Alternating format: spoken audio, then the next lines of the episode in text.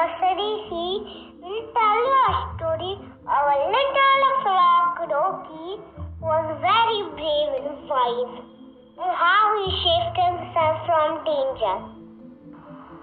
It was a beautiful spring afternoon, and the garden was full of colorful flowers.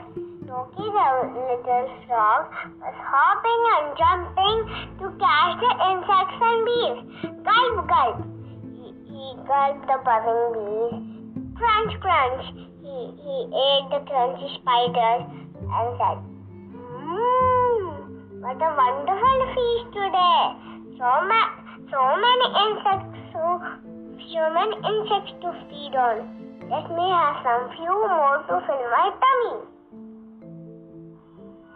As Croaky hopping behind the insects, suddenly fell inside a pot of milk. The pot was quite deep, and Croaky started drowning. Help me, help me, he shouted. Nobody could hear him. Nobody could rescue him. He became very sad. But he was a brave frog. He did never give up. He got an idea. He kept swimming in the circles again and again and again.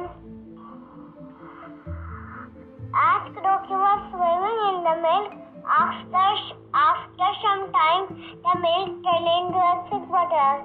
Croaky quickly climbed onto the butter and jumped out of the pot. So, friends, life is not always fun. Sometimes it could be difficult and hard. But if we have brave heart, witty mind, we can solve all problems.